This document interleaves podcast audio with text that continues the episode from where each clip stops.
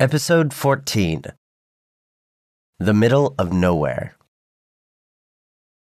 I'd rather be in Chicago. We could visit all its wonderful museums. Come on, stop complaining. Look around you. Big open spaces. After Portland, a few outdoor activities are nice. I don't like horses. I'm sure you'll like these. Ashling? Hi, I'm Mark, and this is Lucy. Hi, Ashling. Sorry, I didn't mean to be rude. You'd rather be on your sofa watching TV, right? Not really. I prefer taking pictures or painting. I'm sure you'll like the ride. There are some fantastic pictures to take. Where are you going to take us? Up to you. We can visit an American Indian reservation or take a ride in Roosevelt National Park. The reservation. I'd rather go to the park. I'd rather visit the reservation. Well, you'd better make up your minds.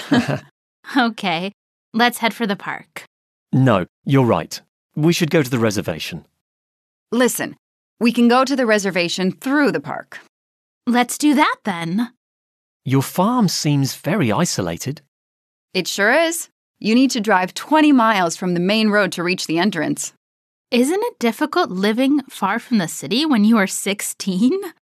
Not really. There's a lot to do on the farm. We're busy from dawn to dusk. So, you don't really know what is happening in the world. Well, we don't have TV at home. What? No TV? No, you know, there's a lot more to do than watch TV. Sure, but I mean. We don't have a TV, but we do have a home cinema, Wi Fi internet, and a connected house. Isolated but connected. Yep. you know, I'm only here on weekends since I go to boarding school. So you stay the whole week at school and only come back to the farm on weekends? Yes, and I prefer being outside to watching a movie, even on a large screen. oh, You bet. oh, get ready. Here is the American Indian Reservation. Ready to speak?